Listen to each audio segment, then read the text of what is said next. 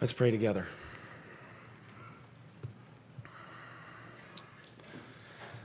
Father, we pray for your help now.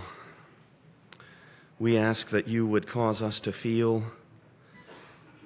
your holiness and your power and your love. And we pray that you would cause our hearts to respond with gratitude and praise. And Lord, we ask that the news of what you have done for us in Christ Jesus and our contemplation of what you have done for us in creation, that you've made us, that you've created us to enjoy you. Lord, we pray that this would have a transforming impact on the way that we think about our lives and on the way that we respond to others, on the way that we think about death. And Lord, we pray that you would cause us to be those who, who know you, who live for you, who experience you, and who recognize that there is nothing in all of reality that comes close to your great worth. So change us, Lord, as we encounter you through the word that you've inspired, we ask. In Jesus' name, amen. I would invite you to open the Bible this morning, and if you didn't bring one, there's one in the, in the back of the pew in front of you. And I would invite you to turn this morning to Psalms 99 and 100. We will be looking this morning at Psalms 99 and 100. And while you turn there, I, I would like to just tell you a little bit about um, something I read this week uh, called a redshift. I don't know if you've ever heard of this. I'd never heard of this before. Um, once again, I was reading one of my son's textbooks. This is little book called It Couldn't Just Happen. And um, um, apparently, when a light source is far enough away from us, Paul is smiling. Uh, he, Paul's our rocket scientist, our resident rocket scientist. He knows all, all about this, and I'll, i might get some correction later because this is not my field, so there's, there's my caveat if I say something wrong. Apparently, when a light source is far enough away, and, and if it's moving away from us, uh, the, the, the wavelength of the light changes. And you know, there's a spectrum of light, and what happens is the, the, the wavelength of the light moves from where it is toward the red end of the spectrum, and they call this a red shift. And the astrologers that study this, as a result of their, their contemplation of this, they believe that the red shift means that galaxies, galaxies, galaxies are traveling away from us at 100 million miles an hour. That's massive that there are these galaxies out there moving away from us, and they're so large that even as they move an incremental bit, they're still moving at this, this rate of speed that is just beyond our ability to even conceive. Another thing that, that, that many uh, scientists have concluded as a result of this redshift is, is that because the universe is expanding this way, uh, this author refers to it exploding outward at tremendous speeds. This indicates that there had to be a beginning to this. There had to be a starting point. And, and then, you know, of course, in the scientific theory, that takes you back to the Big Bang. But then the question would be well, what started that? What started that? And what started it in such a way that all of this perfect orderliness would result? So I, I introduce that because, because we need to contemplate, in order to understand the psalm that is in front of us, we need to contemplate the awesome power of the living God. I would invite you to look with me at Psalm 99, verse 1. This verse is actually, it's, it's, it's a, a piece of um, poetry that's often referred to as parallelism. And, and what that means is that the two lines of this verse are going to have matching elements. So the first statement, the Lord reigns. The, the one we're talking about, the, the Bible announces, is the God who created this massive universe that is so perfectly well ordered, that is astonishingly beautiful. And, and this text is asserting that that God reigns. And I would invite you for a moment to consider the placement of this psalmist in his historical situation. And, and the reason I bring this up is because for him to assert this is an act of faith. Because when the psalmist writes this, just in the same way, if somebody were to assert this today, if somebody were to say today, God reigns, there'd be all kinds of people saying, well, it doesn't look like that. There's a lot of evidence to the contrary. There are a lot of theories that would explain it some other way, and the psalmist is dealing with the same realities. The psalmist is making an assertion that flies in the face of the predominant, prevailing understandings of his day. The Lord reigns. And then look at the next phrase let the peoples tremble. You know, if we were to be, if we were to find ourselves genuinely and truly in the presence of the God that made this world, this would not be a response that we would have to try to bring up out of ourselves. This would be a natural outworking of experiencing this God. Okay, so I told you this was a parallel statement. Uh, the next line of Psalm 99, verse 1 He sits enthroned upon the cherubim. That's parallel to the Lord reigns. He sits enthroned upon the cherubim. What's this talking about? Well, if you're familiar at all with the Old Testament, you know that when Israel uh, first constructed the tabernacle and later the temple, uh, there, was, there was a holy place that was basically inside the building. And then within the holy place, there was another smaller, perfectly cube sized room that was referred to as the Holy of Holies. And in the Holy of Holies, they placed the Ark of the Covenant. And then they were instructed that on, on both sides of the ark were to be these cherubim. And, and one, uh, the cherubim had two wings. One wing is touching the, the wall on one side, and the other wing is meeting the other cherubim in the middle. And then the other cherubim is touching the wall on the other side and meeting the other in the middle. So the ark is often referred to as the footstool of God's feet. And God is often referred to as being enthroned upon the cherubim because the Holy of Holies is conceived of as the throne room of God. So the Lord reigns, and then parallel with that, he, is in, he sits enthroned upon the cherubim. Let the peoples tremble, and then parallel with that, let the earth quake. So again, we're, we're dealing with a situation where God has, he's shown up and his presence causes this disruptive result where the earth itself quakes in response to the massive weight of God's presence. And then, in keeping with, with these ideas, uh, verse 2 asserts, The Lord is great in Zion. And the reason for the reference to Zion here is because the city of Jerusalem is referred to as Zion, the city of David. And that's where the temple is, and that's where the Holy of Holies is. So that's where God is, is enthroned. The Lord is great in Zion. He is exalted over all the peoples. And now, verse 3 gives us a point of application. This is, this is telling us how to respond to the knowledge of the living God, an experience of the living God. Verse 3 Let them praise your great and awesome name. So, in response to, to this description of God reigning, this, this assertion of his greatness in Zion, there's a call for all people to respond to this God by praising his great and awesome name. And all of that all of this is grounded by this assertion at the end of verse 3 Holy is He. And I, I, want to say just a word about this concept of God being holy.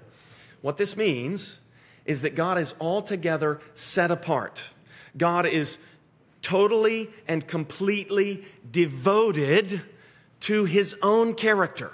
And, and we're going to see in this next little unit, this, you notice at the end of verse 3, you've got the words, Holy is He. That marks the end of the first unit of, of this psalm, verses 1 through 3.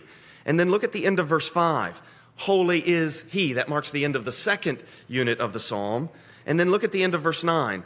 For the Lord our God is holy. That's going to mark the end of the third unit. And each one of these units has a distinctive statement to make. The first statement in the, in the first three verses there is telling us that the Lord is holy in his reign. The next statement in verses 4 and 5 is going to speak to God's justice and his, his righteousness. And, and that's directly related to his holiness because God's holiness comes from his character, it, it flows out of who he is. He is altogether and completely devoted to who he is in his righteousness and justice and steadfast love.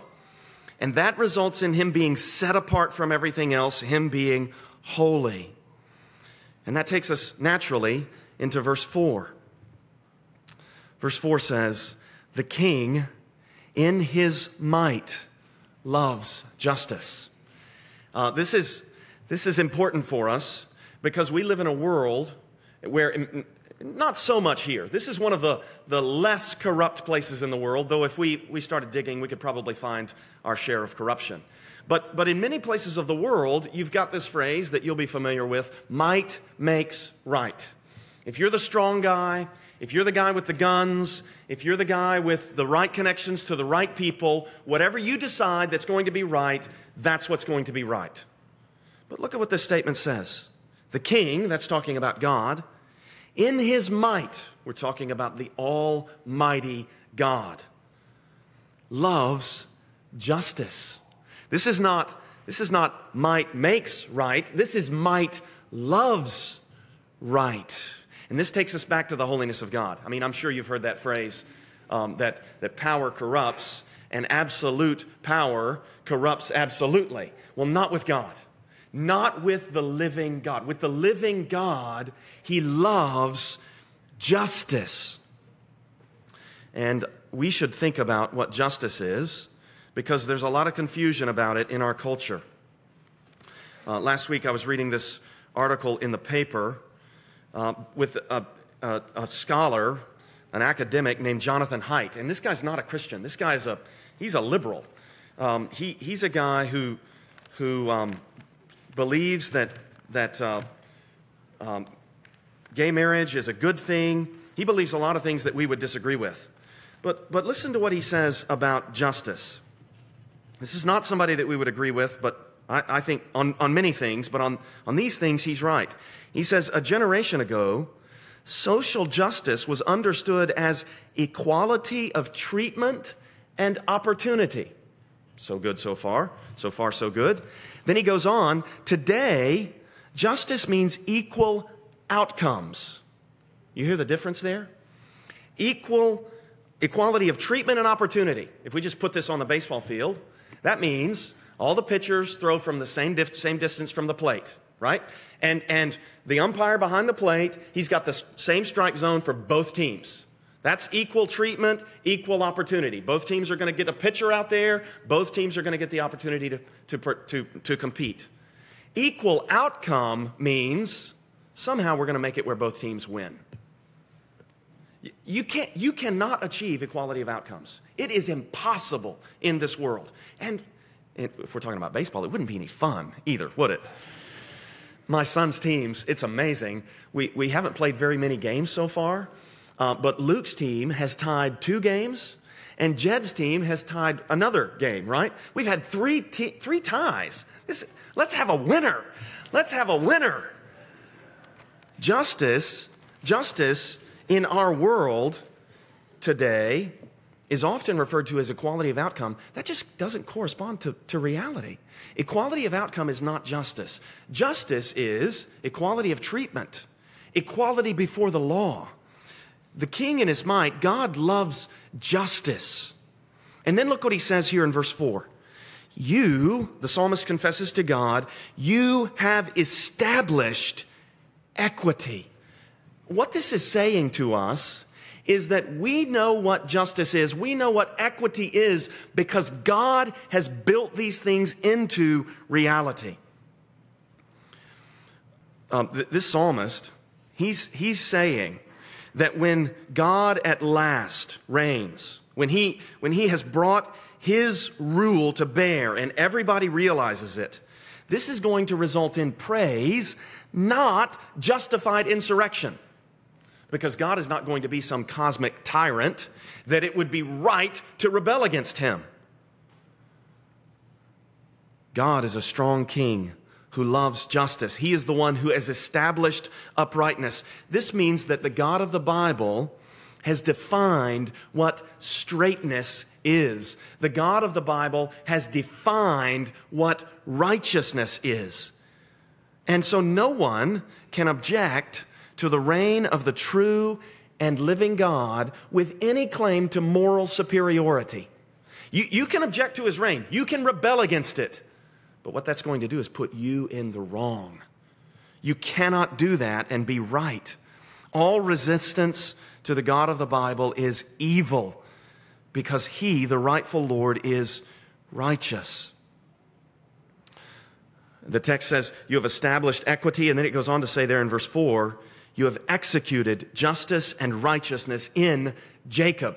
Jacob is a way of referring to the people of Israel. And what, what the psalmist is saying is by revealing the law to Israel, by warning them of the consequences of their disobedience to the law, and then by punishing them and by saving them on various occasions, God has executed justice and righteousness within the people of Israel, in Jacob. And again, he responds in verse 5 in a way similar to verse 3. The psalmist is telling us how we ought to respond. Before I read this, um, let, me, let me just invite you to consider what life would be like if you were in a, in a, a radically unjust situation.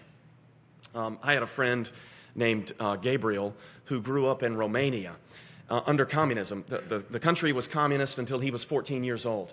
And the ruler, the communist dictator of Romania, a man named Ceausescu, or I think that's how you pronounce it, um, this was a man who would not wear a suit twice because he feared that um, uh, someone would, would put some sort of poison into the material. And so once he had worn it once, right off the rack, he would never wear it again. And this was a man who insisted on the finest suits in the world. So this is a man who wears a new suit, like a $3,000 suit, every day. Meanwhile, his people are starving. Uh, Gabriel would tell me that in the middle of winter, Romania is a cold place. In the middle of the winter, sometimes the government would just shut off the electricity because they didn't have any more money to run the electricity. Meanwhile, the president is wearing a new $3,000 suit every day, and he's building this enormous uh, building. He, he was trying to construct the largest building in the world. He called it the People's Palace, uh, when really it was his palace. And, and I, said to, I, was, I said, Gabriel, how did you survive? In the middle of the winter, there's snow on the ground, they shut off the electricity, you have no heat. He said, we would just get together and find any scrap wood that we could and, and, and start fires and try to keep ourselves warm. That is radical injustice. And then imagine the relief that you would feel if you suddenly found yourself under someone with absolute power and ultimate, infinite in goodness and love. You would want to respond as verse 5 prescribes Exalt the Lord our God, worship at his footstool. We, we, we have a desire, an innate desire for justice. And we feel a natural sense of relief when we experience it. Um, th- this reference to worship at his footstool, this takes us back to that uh, he sits enthroned upon the cherubim back, back in verse 1, and the cherubim were overshadowing the Ark of the Covenant, and the Ark of the Covenant is the footstool for God's feet. At least it's the, the preliminary one. Isaiah 66 1, the Lord says, It's as though the Lord is saying, I know you think the Ark in the Holy of Holies is my footstool. But let me tell you what my footstool really is. The earth is my footstool. And then he says, What is the house that you would build for me? What he's saying is, I am king over the whole earth, and the whole earth is going to be my temple. And there's a problem here for us. The problem here for us is that if justice is applied, if it's executed, if righteousness is pursued, we are all in big trouble. We are in big trouble because we have not done what we knew was right. And we have not attained to a perfect standard of obedience. So, so every one of us has committed sins. I've sinned, you've sinned, we've all sinned. We are all equal in our need before the holy God. And in an, in an attempt to help us understand what the implications of this are, I, want to read to you a portion of James Joyce's book. Uh, it's, it's called A Portrait of the Artist as a Young Man. And in this book, James Joyce is describing a saint's visionary experience of hell. So let me just be clear here. Um, I don't want anybody in this room to go to hell. I don't want any of you to experience what I'm about to read. And, and there's a way to avoid it. But, but let's, consider, uh, let's consider this. Joyce describes this saint. He says, He stood in the midst of a great hall, dark and silent, save for the ticking of a great clock. The ticking went on unceasingly. And it seemed to this saint that the sound of the ticking was the ceaseless repetition of the words ever, never, ever, never. Ever to be in hell, never to be in heaven. Ever to be shut off from the presence of God, never to enjoy the beatific vision. Ever to be eaten with flames, gnawed by vermin, goaded with burning spikes, never to be free from those pains ever to have the conscience upbraid one, the memory enrage, the mind filled with darkness and despair, never to escape, ever to curse and revile the foul demons who gloat fiendishly over the misery of their dupes, never to behold the shining raiment of the blessed spirits, ever to cry out of the abyss of fire to God for an instant, a single instant of respite from such awful agony, never to receive, even for an instant, God's pardon. Ever to suffer, never to enjoy. Ever to be damned, never to be saved. Ever, never, ever, never. What a dreadful punishment an eternity of endless agony, of endless bodily and spiritual torment, without one ray of hope, without one moment of cessation, of agony limitless in intensity, of torment infinitely varied, of torture that sustains eternally that which it eternally devours, of anguish that everlastingly preys upon the spirit while it racks the flesh an eternity, every instant of which is itself an eternity of woe. Such is the terrible punishment decreed for those who die in mortal sin by an almighty and a just God. If He is almighty, if He is holy, if we, if we have sinned against Him, that is what we deserve. That is justice.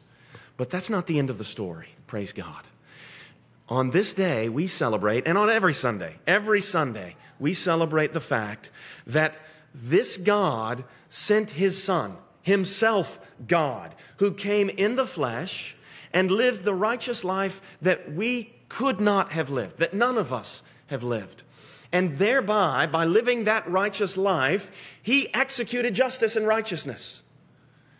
And then, for our sake, in our stead, as we said Friday night, God made him who knew no sin, the Lord Jesus, to be sin for our sakes, so that in him we might become the righteousness of God. And there's this glorious exchange where the Lord Jesus takes our sin. And when we repent of our sin, when we turn away from it, when we acknowledge that it's evil, and when we hope in him, he, God gives us his righteousness. And then as, as Tim Keller said, in one ripping stroke as Christ died on the cross. The justice of God was satisfied, and the love of God was ultimately displayed as Christ died for sinners. So if you're outside of Christ, if you, if you stand away from Jesus, you are in danger of this awful, everlasting justice. But if you place yourself in Christ by turning from sin, by, by bowing the knee to Him as Lord, and by hoping in Him for salvation, things that we would urge you to do today, If you will do that, then you can be saved. Uh, this, this hope of forgiveness is the, the topic of the last three verses, uh, four verses of Psalm 99. When Psalm 99 6 says, Moses and Aaron were among his priests. The psalm begins to speak of the way that under the old covenant, through the, the sacrificial system that was mediated by Israel's priests, God made a way for sinners to be forgiven of their sins. Then he goes on, he says, Samuel was among those who called upon his name. They called to the Lord, and he answered them.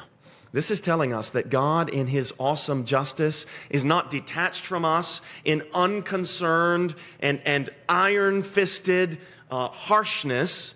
No, he listens to entreaties. When we call upon him, he will answer us. They called to the Lord. Verse 6 goes on to say, and he answered them. And then verse 7 alludes to the way that God came down on Mount Sinai in the pillar of fire and cloud.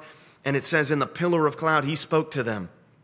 They kept his testimonies and the statute that he gave them. Those are the laws that, that, that Moses mediated to Israel. And then the psalmist says, O Lord our God, you answered them. And then these glorious, beautiful words you were a forgiving God to them. Have you ever dealt with someone that was implacable? Someone that, that had perceived, whether you wronged them or not, they perceived that you had wronged them? I mean, I can think of people like this in my life right now. People that I would love to be reconciled to. But, but for whatever reason, this person is implacably disposed toward me. That's not the way that God relates to us. If, if we will acknowledge, you know, for, for forgiveness, for, for a genuine apology to take place, and for genuine forgiveness to happen, the person in the wrong really needs to acknowledge the wrong that they've done. And they need to acknowledge the gravity and the depth of the hurt that they've caused. And then, if an apology can be offered in that spirit, if someone can come and say, I know how desperately wrong I was. And, and I know how grievous this was to you. Then, under those circumstances, someone can say, I forgive you. That's how we have to approach the Lord. We have to recognize how wrong we've been, and when we do, He will prove Himself to be a forgiving God. But He's also just. He's not a cosmic pushover. Look at the next lines but an avenger of their wrongdoings. God is a good father who disciplines his wayward children. And he's a just judge who, those who don't come grieved and repentant, seeking mercy, justice will be done. And again, there's this response in verse 9 that in many ways repeats verse 5 Exalt the Lord our God and worship at his holy mountain, for the Lord our God is holy. So the psalm is, is um, instructing us on how we ought to respond to what, is it, what it is revealing. And, and I think that the psalm is presenting to us the king reigning, and the king who reigns is the holy judge, and the king who reigns, once we know the way the story turns out, the king who reigns turns out also to be the interceding priest, the Lord Jesus. And then, as if in response to Psalm 99, Psalm 100 continues this vein of thought. And what Psalm 100 is going to begin to do is give further instructions on how to respond to God. And what I want to do is walk through these instructions and then come back and, and try to help us think through how we can feel and, and desire to do what this psalm calls us to do. So you'll notice that there's a, a, superscription on Psalm 100. It says, A psalm for giving thanks. And then in verse 4, it says, Enter his gates with thanksgiving. So just to put this in your mind, how do we stir ourselves up to feel gratitude? This, this psalm is written with the assumption that you're going to feel gratitude.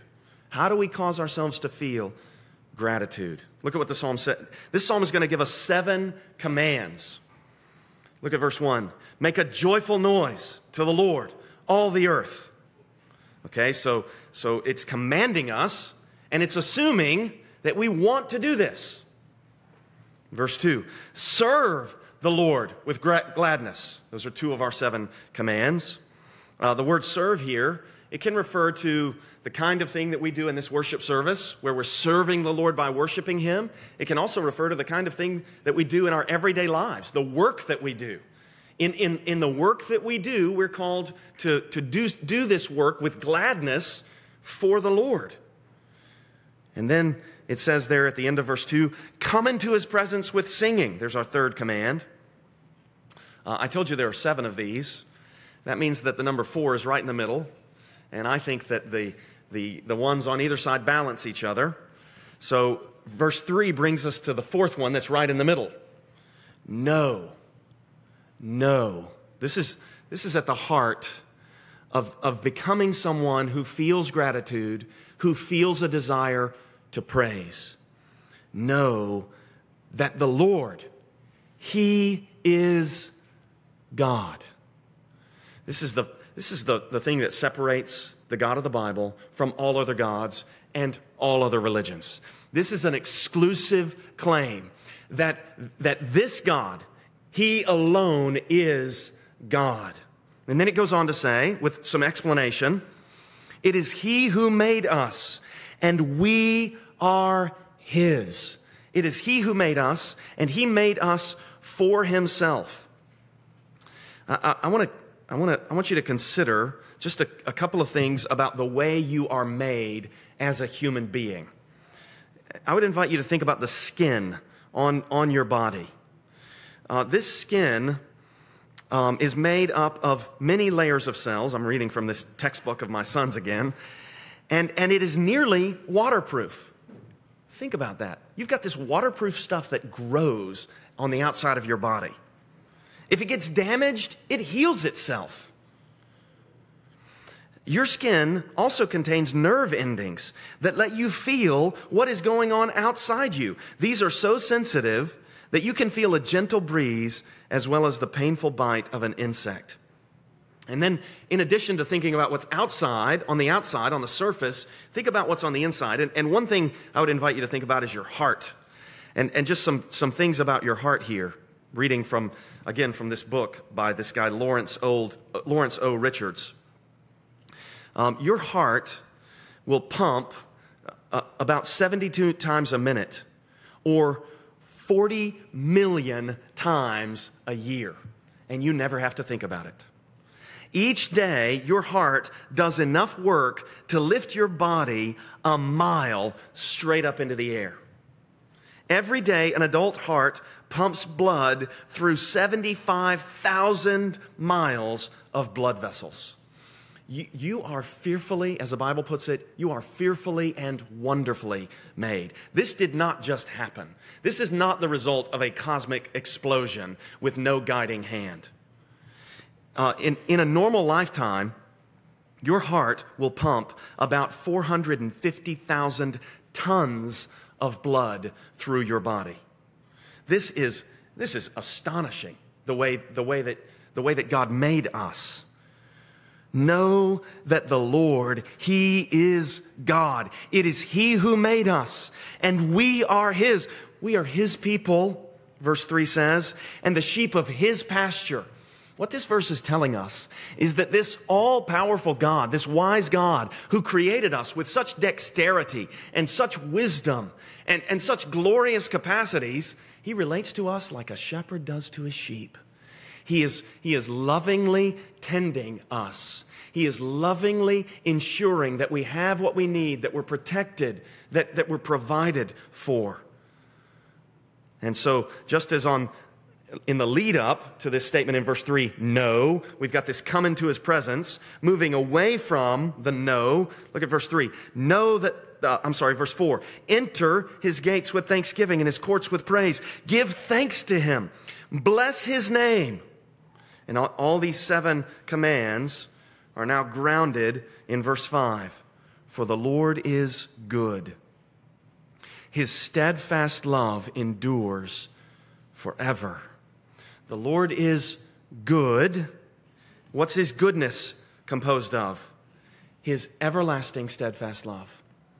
This means that the God of the Bible is not a God who is going to change his mind and stop being loving someday. This means that the God of the Bible is always going to be loving. His steadfast love endures forever. And then it goes on to say, and his faithfulness to all generations. This means that God is not going to change the rules at some point. God is not going to move the goalposts. God is not going to decide that some other standard of right and wrong is now the standard of right and wrong. The love and the faithfulness will last forever. Now, how do, how do we use these things in a way that, that makes us want to respond the way that Psalms 99 and 100 call us to respond? How do we stir up in our hearts gratitude to God and a desire to praise Him? I want to give you three, three things that, that you can do. And, um, and then with each one of these, I want to elaborate on them a little bit. So, um, first, to prompt praise and thanks for God, I would encourage you to try to put God's accomplishment in perspective. And, and what has God, has God accomplished? Well, He's accomplished the world, right? He's created the world, and He's also accomplished redemption. He's accomplished redemption through the death and resurrection of the Lord Jesus.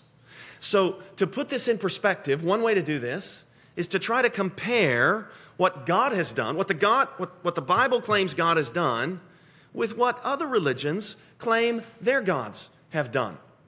And, and there are religions that have gods, and those gods have not created the world. Nor have those gods, I mean, Zeus didn't create the world for the Greeks. Um, there, there are lots of gods that lots of people worship that, that are, and, and the power of being the world's creator is not attributed to them.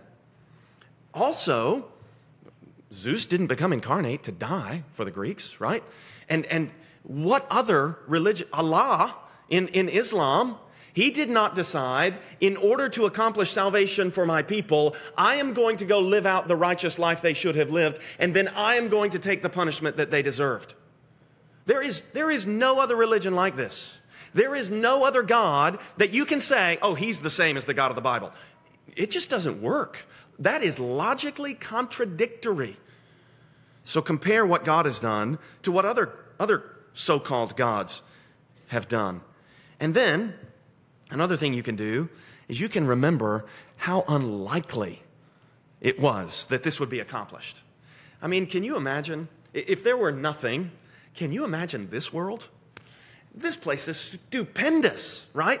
And then can you imagine God deciding, I am going to set my love on this, these people and I am going to accomplish redemption for them so that they can enjoy my goodness. And then, and then what you can do to put the accomplishment in perspective is you can detail the ongoing results of the feat that God has accomplished. The creation doesn't run out of gas, does it?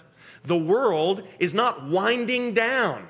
This is an ongoing, there's an ongoing endless supply of food and oxygen and life for us on this planet. It is amazing. And then the salvation that God has accomplished, it will never be nullified.